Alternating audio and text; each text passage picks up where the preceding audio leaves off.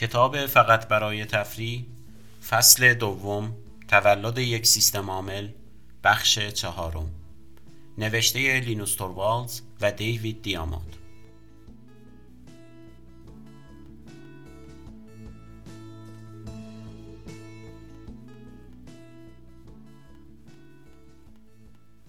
دوم ژانویه 1991 اولین روزی که مغازه ها بعد از کریسمس و تولد 21 سالگی من باز هستند و این دو برای من پردرآمدترین اتفاقات طول سال هستند. با پول کریسمس و تولد تصمیم اقتصادی بزرگم مبنی بر خرید کامپیوتری به قیمت 18 هزار مارک فنلاند را گرفتم که حدود 3500 دلار می‌شد. البته انقدر پول نداشتم و برنامه این بود که یک سوم قیمت را پرداخت کنم. کامپیوتر را به خانه ببرم و بعد بقیه قیمت را قسطی بپردازم. کامپیوتری که انتخاب کرده بودم 15 هزار مارک قیمت داشت ولی چون من در طول سه سال قسطی پرداخت می کردم باید 18 هزار می دادم. من به یک مغازه کوچک رفتم. سازنده برایم مهم نبود و به همین خاطر یک کامپیوتر سفید بدون اسم را انتخاب کردم. برای خرید فروشنده فهرستی از قیمتها و میزان رم و پردازنده و اندازه دیسک سخت به شما نشان می‌داد و انتخاب می کردید. من دنبال قدرت بودم. می‌خواستم به جای دو مگابایت چهار مگابایت رم داشته باشم. سرعت مورد نظرم هم 33 مگاهرتز بود. البته می توانستم سراغ 16 مگاهرتز هم بروم اما نه. من بهترین چیز را می‌خواستم. شما به فروشنده می گفتید چه چیزی می خواهید و او کامپیوتر را برایتان سرهم می کرد. در عصر اینترنت و تحویل در محل این مسئله کمی عجیب است. باید سه روز بعد برمیگشتید و کامپیوتر را تحویل می گرفتید. اما این سه روز مثل یک هفته گذشت. روز پنج ژانویه از پدرم خواستم برای رفتن به مغازه و به خانه آوردن کامپیوتر به من کمک کند. نه فقط هیچ اسمی نداشت بلکه هیچ توضیحی هم همراه کامپیوتر نبود. یک جعبه خاکستری ساده. من این کامپیوتر را به خاطر باحال بودن ظاهرش نخریده بودم. ظاهر این ماشین با مانیتور 14 اینچش که ارزان ترین چیزی بود که من می توانستم بخرم خیلی حوصله سربر بود. ولی به هر حال این کامپیوتر چیز قرص و محکمی بود. منظورم از قرص و محکم کامپیوتر قدرتمندی است که کمتر کسی توانه داشتنش را داشت. نمی‌خواهم بگویم که آن کامپیوتر خیلی کاربردی ولی غیر جذاب چیزی مثل استیشن های ولوو بود. واقعیت این بود. من دنبال کامپیوتر قابل اتکایی بودم که به راحتی بتوانم برایش قطعات جانبی بخرم. چیزی که بدون شک به زودی لازم می‌شد. کامپیوتر با یک نسخه محدود شده داس فروخته شده بود. من می‌خواستم مینیکس اجرا کنم پس یک نسخه از آن سفارش دادم. و حدود یک ماهی طول کشید تا این سیستم عامل به فنلاند برسد. کتاب مینیکس را می توانستید از مغازه های کامپیوتری بخرید. ولی به دلیل کم بودن تقاضا برای خود سیستم عامل باید آن را به یک کتاب فروشی سفارش می‌دادید. قیمت آن هم 169 دلار بود. به اضافه هزینه پست به اضافه هزینه مالیات به اضافه هزینه تبدیل پول و به اضافه یک سری چیز دیگر. آن موقع به نظرم این مسئله خیلی ظالمانه بود. صادقانه بگویم که هنوز هم همین نظر را دارم. ماهی که حرام شد به نظرم مثل شش سال طول کشید. حتی از چند ماهی که منتظر خرید کامپیوترم بودم هم بدتر بود. زمستان طولانی و سرد بود. هر بار که قدم از خانه بیرون میگذاشتید این خطر وجود داشته که با تنه پیرزنی که انتظار می‌رفت به جای تلو تلو خوردن در خیابان در خانه و جلوی تلویزیون مشغول تماشای مسابقه هاکی و بافتن ژاکت یا پختن سوپ برای خانواده‌ش باشد روی برفها ولو می شوید. عملا تمام آن ماه را با کامپیوترم شاهزاده ایرانی یا Prince of Persia بازی کردم. موقعی هم که بازی نمی کردم مشغول خواندن کتابهایی بودم که به من نشان می‌دادند کامپیوتر جدیدم چگونه کار می کند. مینیکس بالاخره در یک بعد از ظهر جمعه رسید و همان شب هم نصبش کردم. نصب برنامه مستلزم این بود که 16 عدد فلاپی را یکی یکی در کامپیوتر بگذاریم. تمام آخر هفته به این گذشت که به فضای جدید کامپیوترم عادت کنم. چیزهایی که درباره سیستم عامل جدید دوست داشتم و از آن مهمتر چیزهایی که دوستشان نداشتم را یاد گرفتم. سعی کردم برای حل مشکلاتی که دوستشان نداشتم برنامه هایی که به آنها عادت داشتم را از کامپیوتر دانشگاه دریافت کنم در کل حدود یک ماه یا حتی کمی بیشتر طول کشید تا این کامپیوتر را واقعا کامپیوتر خود بکنم. آندرو تانباوم پروفسور دانشگاه آمستردام که مینیکس را نوشته بود می‌خواست این برنامه را یک ابزار آموزشی نگاه دارد. به همین دلیل مینیکس قدرت چندانی نداشت. البته وصله هایی برای مینیکس وجود داشت که آن را بهتر می کرد. از جمله وصله مشهور یک هکر استرالیایی به نام بروس ایوانز که خدای مینیکس 386 به حساب می آمد. اصلاحات او مینیکس را روی 386 بسیار قابل استفاده تر کرده بود. من حتی قبل از گرفتن کامپیوتر هم خبرنامه های آنلاین مینیکس را دنبال می کردم. و در نتیجه از همان اول می دانستم که می خواهم این نسخه بهبود یافته مینیکس را اجرا کنم اما به خاطر قوانین مربوط به مجوز باید اول نسخه اصلی مینیکس را می خریدید و سپس با کلی تلاش کار می کردید که اصلاحات و وصله های ایوانز با آن همراه شوند. این کار بزرگی بود.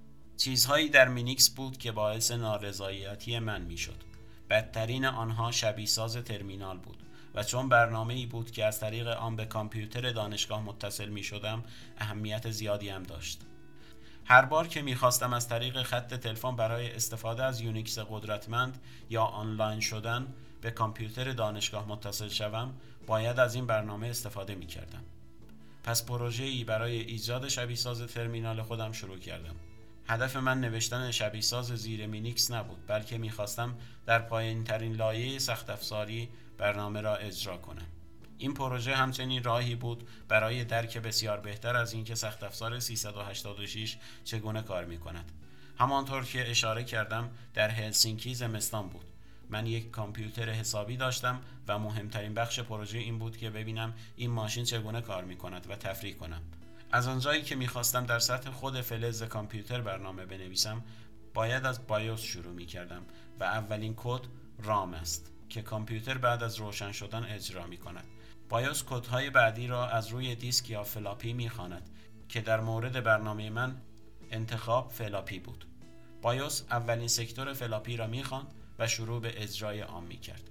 این اولین PC من بود و باید یاد می گرفتم که همه این کارها چطور انجام می شود.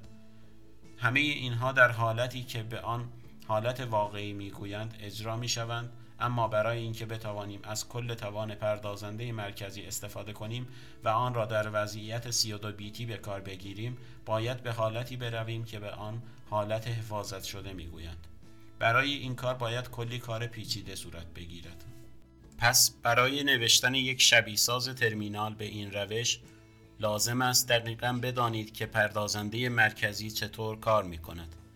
در حقیقت دلیل اینکه برنامه را به زبان اسمبلی نوشتم این بود که درباره CPU چیزهای بیشتری یاد بگیرم.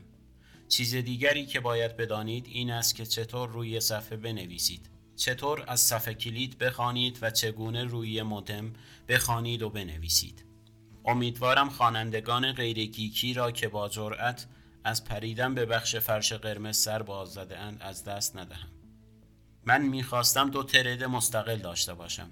یک thread از مودم می‌خواند و روی صفحه نمایش می‌دهد و آن یکی از صفحه کلید می‌خواند و روی مودم می نویسد. دو pipe هم در هر دو جهت وجود دارند. به این کار سویچ وظایف می‌گویند و 386 سخت افزار به خصوصی برای مدیریت آن دارد. به نظرم این ایده خیلی باحال بود. اولین برنامه های من به این شکل بودند که یک ترد دائما حرف A را روی صفحه می نوشت و ترد دیگر حرف B را. می‌دانم که خیلی جذاب نیست برنامه را طوری نوشته بودم که هر یک از این ترت ها چندین بار در ثانیه اجرا شوند با استفاده از وقفه زمانسنج اول صفحه پر از A A A A A می شد و بعد ناگهان B B B B ها شروع به نوشته شدن می کردن. از نظر کاربردی این برنامه واقعا به در نخور اما شیوه خوبی است برای نشان دادن و فهمیدن اینکه برنامه مبتنی بر سویچ وظایفی که نوشته بودم به خوبی کار می کرد. نوشتن این برنامه شاید یک ماه طول کشید چون همه چیز را باید قدم به قدم یاد می گرفتم. در نهایت موفق شدم تا دو ترد قبلی که یکی ای می نوشت و یکی بی بی بی بی را به شکلی تغییر دهم که یکی از مودم بخواند و روی صفحه بنویسد و یکی هم از صفحه کلید بخواند و اطلاعات را روی مودم منتقل کند. حالا من برنامه شبیه ساز ترمینال خودم را داشتم. هر وقت که می‌خواستم اخبار را بخوانم فلاپی حاوی برنامه را در دیسک گردان میگذاشتم و ماشین را boot می‌کردم. و با برنامه خودم مشغول خواندن اخبار از روی کامپیوتر دانشگاه می شدم. اگر لازم می شد بخشی از برنامه را بهتر کنم یا آن را تغییر دهم باید کامپیوتر را در مینیکس boot می کردم و در آنجا برنامه نویسی را ادامه می دادم. نسبتا به این ماجرا افتخار می کردم. خواهرم سارا هم از موفقیت بزرگ من مطلع بود. نسخه های اولیه را به او نشان داده بودم و او با خیره شدن به ای ای ای ای ها و بی بی بی ها برای حدود پنج ثانیه بدون هیچ هیجانی گفته بود خوبه و رفته بود. آنجا بود که فهمیدم خروجی خیلی هم جذاب نیست. غیر ممکن است بشود به کسی که جریان را درک نمی کند توضیح داد که علا رغم این که چیز فوق ای نمی بیند جریانات هیجان انگیزی در پشت زمینه جریان دارد. هیجان آن برنامه دقیقا به همان اندازه بود که به یک نفر یک جاده آسفالت شده را نشان بدهیم. شاید تنها کس دیگری که برنامه را دید لارس بود. تنها دانشجوی سوئدی زبان گرایش کامپیوتر به جز من که با من هم ورودی بود. ماه مارس بود. شاید هم آوریل و اگر هم برفها در پیترزگاتان شروع به آب شدن کرده بودند من خبر نداشتم یا برایم مهم نبود. من بیشتر وقتم را در کت حوله‌ای و پشت کامپیوتر نچندان خوشگلم میگذراندم. در حالی که پنجره ها با مقواهای سیاه پوشانده شده بودند تا من را از نور آفتاب و دنیای بیرون جدا نگه دارند. هر ماه قسط های کامپیوتر شخصی جدیدم را می‌دادم و قرار بود این جریان تا سه سال ادامه داشته باشد. چیزی که نمی‌دانستم این بود که فقط یک سال به این کار ادامه خواهم داد. تا آن موقع لینوکس نوشته می‌شد و افراد بسیار بیشتر از سارا و لارس آن را می دیدند. در آن هنگام پیتر آنوین که حالا با من در ترانسمتا کار می کند از طریق اینترنت از افراد خواهد خواست تا قسط های کامپیوتر من را بپردازند. همه می دانستند که من از لینوکس هیچ پولی در نمی آورم. به همین خاطر شروع کردم به گفتن اینکه بذار روی اینترنت یه پولی جمع کنیم و قسط کامپیوتر لینوس رو بدیم. این فوقالعاده بود. من هیچ پولی نداشتم. همیشه این حس را داشتم که خوب نیست کسی از آدم پول بخواهد یا آدم از کسی گدایی کند. اما حقیقت این بود که این بار مردم خودشان پولشان را به من می‌دادند و این باز هم دارم از خودم جلو می‌زنم. لینوکس این گونه شروع شد. با تبدیل شدن برنامه آزمایشی من به یک بسته شبیه ساز ترمینال. مجله Red Herring من را برای تهیه گزارش به اولو فرستاد که علا رغم موقعیت مزخرفش و اینکه فقط چند ساعت رانندگی با منطقه قطبی فاصله داشت در حال تبدیل شدن به یک مرکز تکنولوژیک بود. این فرصت خوبی بود برای ملاقات با پدر و مادر و خواهر لینوس در هلسینکی. پدرش نیلز که با اسم نیک شناخته می شود من را در لابی هتل سوکوس واکونا در مرکز شهر هلسینکی ملاقات کرد. مرتب با یک عینک کلفت و ریشی مشابه لنین به تازگی یک دوره چهار ساله ای را برای رادیو فنلاند در مسکو به پایان رسانده بود و مشغول نوشتن یک کتاب درباره روسیه بود و می‌خواست تصمیم بگیرد که آیا سمتی را در واشنگتن که به آن علاقه نداشت بپذیرد یا نه. چند ماه قبل یک جایزه ملی معتبر را برده بود که به گفته همسر سابقش باعث شده بود تا حد زیادی خوش اخلاقتر شود. در اوایل عصر نیک من را با ولوی وی چهل خودش به توری از محل زندگی دوران کودکی لینوس و مدرسه مکعبی برد که پدر و پسر در آن درس خوانده بودند. همچنین از کنار خانه پدر بزرگ گذشتیم که لینوس سه ماه اول زندگیش را در آن گذرانده بود و بعد به ساختمانی با منظره پارک رسیدیم که هفت سال بعد خانواده در آن گذشته بود. نیک یکی از این هفت سال را در مسکو مشغول تحصیل بود تا یک کمونیست شود. درست وقتی که لینوس پنج ساله بود. بعد ساختمان زرد رنگی را نشان داد که لینوس و خواهرش بعد از طلاق والدینشان در آن زندگی کرده بودند. یک مغازه فیلم های بزرگسال جایگزین فروشگاهی شده بود که لینوس وسایل الکترونیکی خود را از آن می خرید. در نهایت به بازدید ساختمان هایی رفتیم که پدر بزرگ مادری لینوس در آن زندگی می کرد و لینوکس در آن متولد شده بود. آنا مادر لینوس هنوز در آنجا زندگی می کند. نیک آدمی با مزه، باهوش و ناراضی از خود است که شباهت های رفتاری چندی با لینوس دارد. از جمله مالاندن چانه با دست وقتی که مشغول حرف زدن است. لبخند آنها هم مشابه است. پدر برخلاف پسر یک ورزشکار است که در تیم بسکتبال بازی می کند. روزی پنج مایل می دود و صبحها در رودخانه یخزده شنا می کند. در پنجاه و پنج سالگی با اعتماد به نفس یک ورزشکار سی و پنج ساله راه می رود. یک ناهماهنگی دیگر بین پدر و لینوس هم این است پدر زندگی عاشقانه پرماجرایی دارد. شام را در یک رستوران شلوغ در مرکز هلسینکی می خوریم. جایی که نیک درباره مشکلات لینوس جوان به عنوان فرزند یک کمونیست فعال که معمولا در خیابان سخنرانی می کند و در یک دوره هم صاحب یک دفتر بوده است صحبت می کند.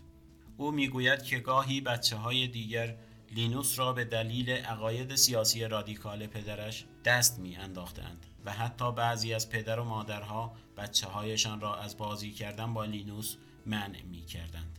نیک شرح می دهد که به عقیده او دوری کردن لینوس از عقاید چپ ریشه در همین مشکلات دوران کودکی دارد. می‌گوید اجازه نمی‌داد درباره این موضوعات صحبت کنم. اگر شروع می کردم به حرف زدن اتاق را ترک می کرد. ادامه می دهد که در بهترین حالت شروع می کرد ساز مخالف کوک کردن.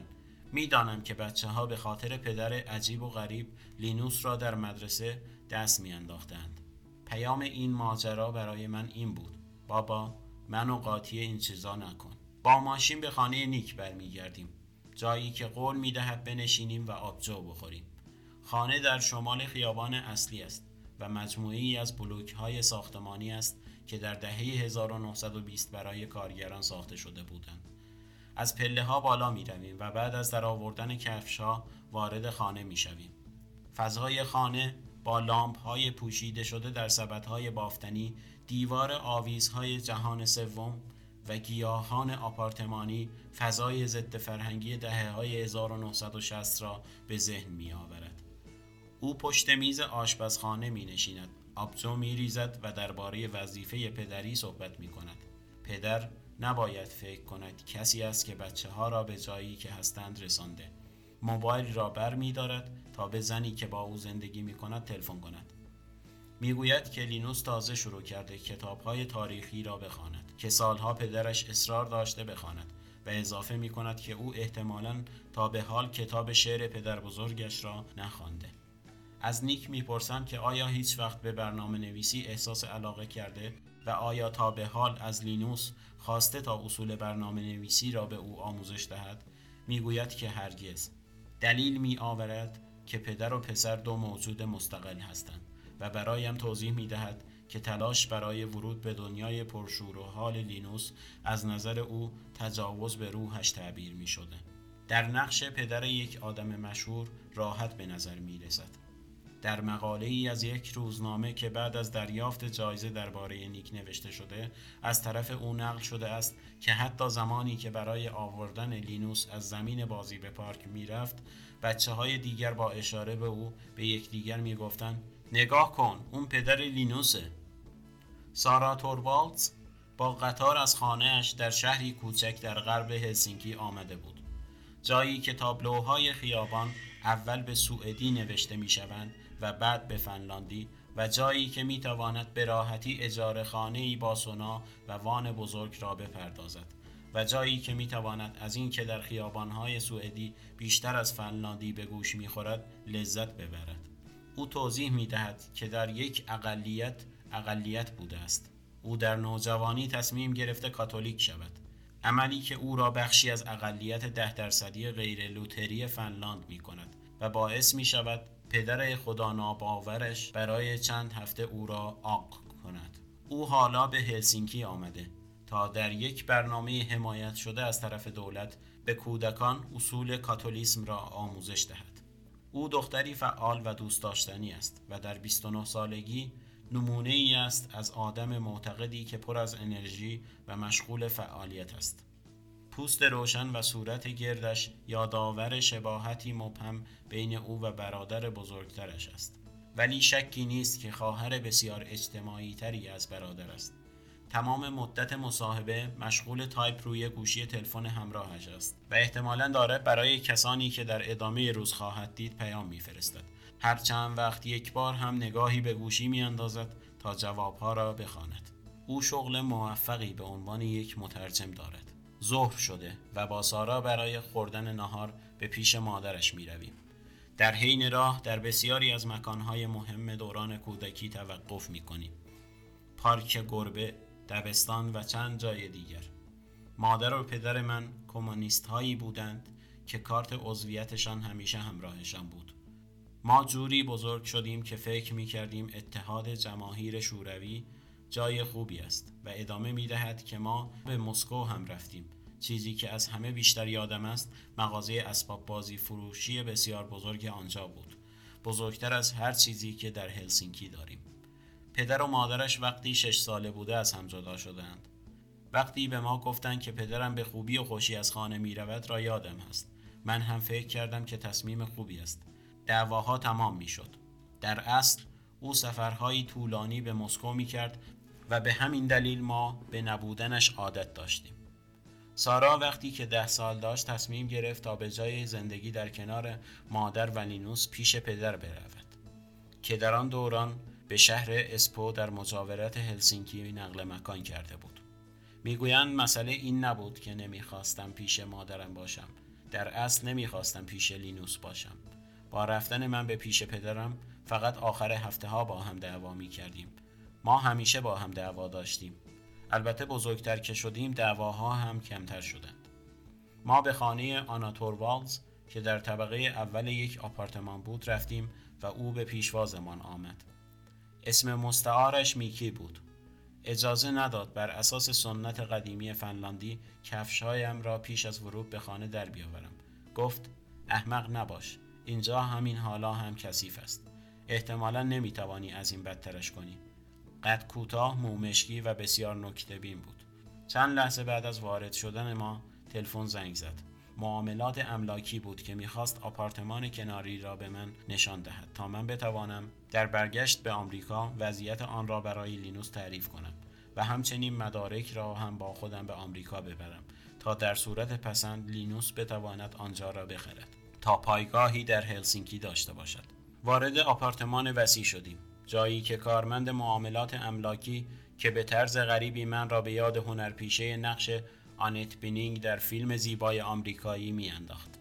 از ما خواست تا قبل از دیدن خانه روکش های آبی رنگی را روی کفش های ما بکشیم. چند لحظه بعد این کارمند با لبخندی زننده داشت می‌گفت خب حالا اینجا این اتاق است.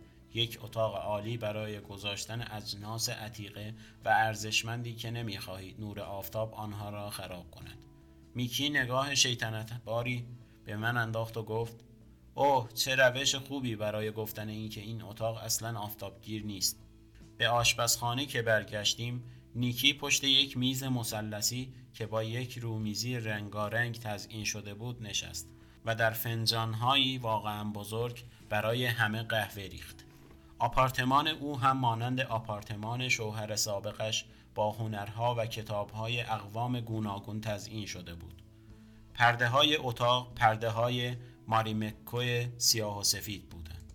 آپارتمان در اصل سه اتاق و یک آشپزخانه داشت.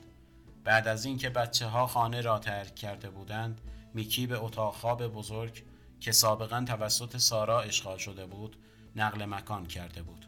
بعد دیوارهای اتاق خواب لینوس و اتاق خواب قبلی خودش را خراب کرده بود تا یک پذیرایی آشپزخانه بزرگ درست کند. به یک گوشه خالی اشاره کرد و گفت این آنجایی است که کامپیوتر لینوس قرار داشت. فکر کنم کم کم باید یک جور پلاک شناسایی به آنجا آویزان کنند. نظر شما چیست؟ خیلی راحت گپ می‌زد. با دستور زبان و دایره لغات آنقدر قوی که در گفتن جمله ای مثل یکی از آن خزهایی نبود که در خیابان پلاسند حتی یک لحظه مکس هم نمی کرد. روی دیوار اتاق خوابش یک پرچم بزرگ اتحاد جماهیر شوروی بود. هدیه‌ای به لینوس از طرف جوکو ویروماکی بود که طی مسابقات بین المللی اسکی آن را آورده بود. لینوس سالها آن را در یک قفسه گذاشته بود اما حالا میکی آن را به بالای تختش آویزان می‌کرد. میکی آلبومی بیرون آورد که معدود عکسهای خاطرات خانواده در آن بود. لینوس دو یا سه ساله لخت در ساحل ایستاده بود. لینوس در همان سن و سال ولی در قلعه مشهور نزدیک هلسینکی. لینوس در اوایل دوران بلوغ با ظاهری نچندان دوست داشتنی و کمی زمخت.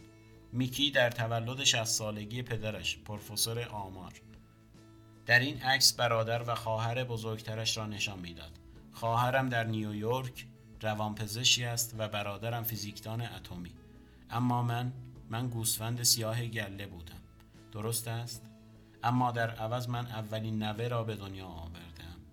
این را می‌گوید و یک سیگار آتش می‌زند. نهار را در رستورانی که به افتخار ویل چمبرلین نامگذاری شده می‌خوریم. همان زمانی که میکی قهوه سفارش می‌دهد سارا با موبایلش ور می رود. نیکی برایم می‌گوید که چطور با پدر لینوس درباره اینکه آیا لازم است پستانک را از لینوس بگیرند یا نه بحث می کردند. از طریق یادداشت گذاشتن برای هم روی میز آشپزخانه همچنین از حافظه ضعیف لینوس و ناتوانیش در بیادآوری چهره ها صحبت می کند. اگر با او مشغول دیدن فیلمی باشید و قهرمان فیلم لباس آبیش را عوض کند و زرد بپوشد لینوس خواهد پرسید که این یارو کیست صحبتی هم درباره سفر خانواده با دوچرخه به سوئد می شود از خوابیدن شب هنگام کنار رودخانه سرد و دزدیده شدن دوچرخه سارا در همان روز نخست و خرج شدن کل بودجه سفر برای خرید یک دوچرخه جدید. چادر زدن روی یک صخره و تنها گذاشتن لینوس در تمام طول روز در چادر در حالی که مادر و دختر مشغول شنا و ماهیگیری بودند. و در نهایت از اینکه هنگام برگشت از ماهیگیری متوجه شدند تنها چیزی که جلوی افتادن چادر به دریای بالتیک را گرفته لینوس بوده که بی توجه به تغییرات آب و هوایی تمام مدت در چادر خواب بوده است میکی به دورانی که لینوس در اتاقش مخفی می شده و مثل یک برده به کامپیوتر خدمت می کرده می خندد. نیک همیشه به من می گفت که لینوس را بیرون بیاندازم و مجبورش کنم که شغلی پیدا کند. ولی لینوس مزاحم من نبود.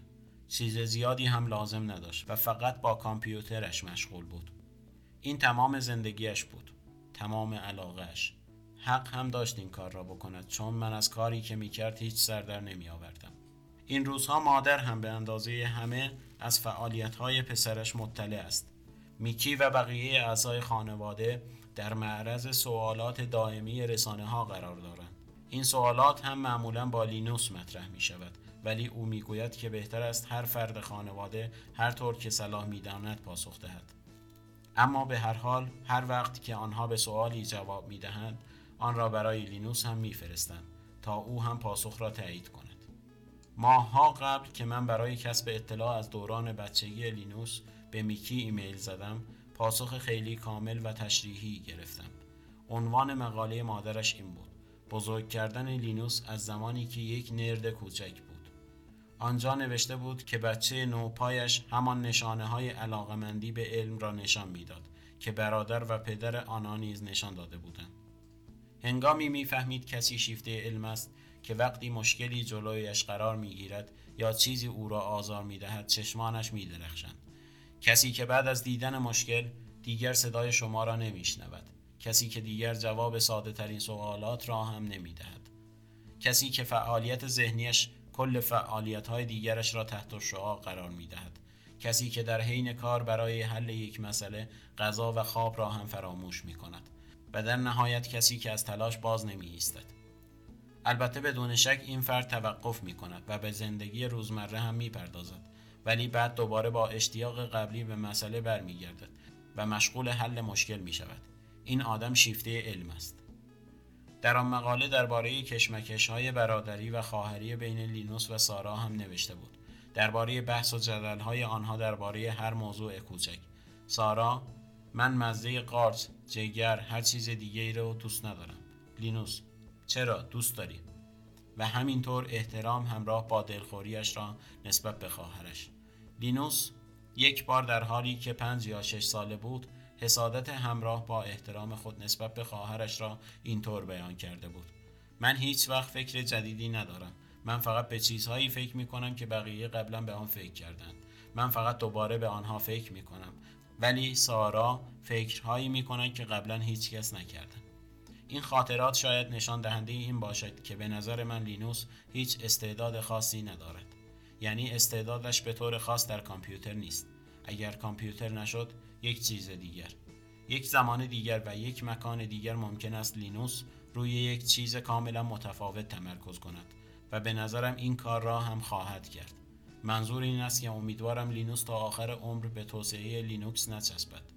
انگیزه او کامپیوتر یا شهرت و پول نیست. او صادقانه به دنبال کنجکاوی هایش و فتح مشکلات پیش رو است و البته اگر بخواهم درست بگویم حل مشکلات به شیوه صحیح چون شیوه صحیح تنها روشی است که او را ارضا می کند فکر می کنم همین الان گفته باشم که لینوس به عنوان یک بچه چطور موجودی بود. بله بزرگ کردنش ساده بود. تنها چیزی که لازم داشت یک مشکل بود. بقیهش با خودش بود. وقتی هم که روی کامپیوتر متمرکز شد بزرگ کردنش ساده تر هم شد. همانطور که من و سارا می گفتیم کافی بود به لینوس یک کمد اضافی و یک کامپیوتر خوب بدهیم. و گاهگداری هم از شکاف کمد برایش پاستای خام بریزیم و او کاملا خوشحال خواهد بود به این که و وقتی بحث به اینجا می رسید قلب من به دهنم می آمد. در دنیای به این بزرگی چطور ممکن است لینوس با دختری دوست شود؟ این تنها موردی بود که در تمام طول مادر بودن برایش واقعا دعا کردم. واقعا هم کار کرد. تاو را وقتی در دانشگاه درس می‌داد دید و وقتی دیدم که برای چند روز گربه و کامپیوترش را فراموش کرده فهمیدم که طبیعت بالاخره پیروز شده است. فقط امیدوارم هیولای شهرت او را از هدفش زیاد منحرف نکند به نظر نمی رسد شهرت او را چندان عوض کرده باشد ولی به هر حال این روزها نرم خوتر شده است و بیشتر با آدمهایی که نزدیکش می روند حرف می زند. حتی به نظر می رسد برای نه گفتن مشکل دارد البته به نظر من این بیشتر به شوهر و پدر شدنش ربط دارد تا به هیاهوی رسانه ها و واضح است که مادر و دختر این هیاهوی رسانه ای را به خوبی دنبال می کنند اواخر ژانویه 2000 است و فردای روزی که ترانسمتا قرار بود اعلام کند که طی این مدت مشغول چه پروژه‌ای بوده است. اوایل نهار است که نیکی از سارا می‌پرسد امروز توی روزنامه ها درباره اون آدمی که خودت می‌دونی و اون چیزی که خودت می‌دونی چیزی بود؟ آن شب نیکی حین رفتن به سر کار از تاکسی می‌خواهد تا جلوی هتل من بایستد و یک صندلی کودک از چوب صنوبر به من می‌دهد تا شخصا به پاتریشیا برسانم. همینطور یک نقشه از آپارتمانی که برای لینوس موجود است. درباره اولین باری که احساس کردم لینوس کار ارزشمندی کرده است فکر کنم اوایل سال 1992 بود. بدون برنامه خاصی داشتم با دوچرخه هم به سمت خانه کاملا در هم و بر هم لینوس می‌رفتم تا او را ببینم. همانطور که داشتیم MTV نگاه می کردیم از لینوس درباره سیستم عامل جدیدش پرسیدم. معمولا جوابهای بی ربطی می‌داد. اما این بار مرا پیش کامپیوترش برد. از آشپزخانه به هم ریخته به اتاق آشوب زده اش رفتیم. لینوس نام کاربری و عبارت عبورش را به کامپیوتر داد و یک خط فرمان ظاهر شد.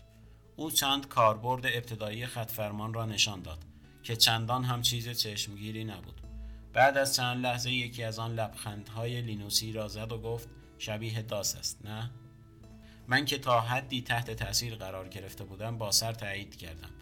البته شوکه نبودم چون چیزی که می‌دیدم شبیه داس بود و واقعا چیز جدیدی نداشت. باید می‌دانستم که لینوس هیچ وقت بدون دلیل آنطور لبخند نمی‌زند. او به سمت کامپیوتر برگشت و چند کلید ترکیبی زد و یک صفحه ورود دیگر ظاهر شد یک لاگین جدید و یک خط فرمان جدید لینوس دو خط فرمان جدید هم باز کرد و گفت در آینده افراد مختلف خواهند توانست از این طریق به شکل جداگانه به همین سیستم وارد شوند. آن موقع بود که باور کردم لینوس چیز ای خلق کرده است. البته با این جریان مشکلی نداشتم چون هنوز من بودم که در میز اسنوکر فرمان روایی می کردم. جوکو ویروماکی برای من کل جریان به این معنا بود که تلفن همیشه اشغال بود و کسی نمی‌توانست به ما زنگ بزند. از یک جایی به بعد از چهار گوشه دنیا کارت پستال به خانه سرازیر می‌شد. فکر کنم آن موقع بود که فهمیدم مردم دنیا واقعا دارن از چیزی که او درست کرده استفاده می‌کنن. سارا توروالدز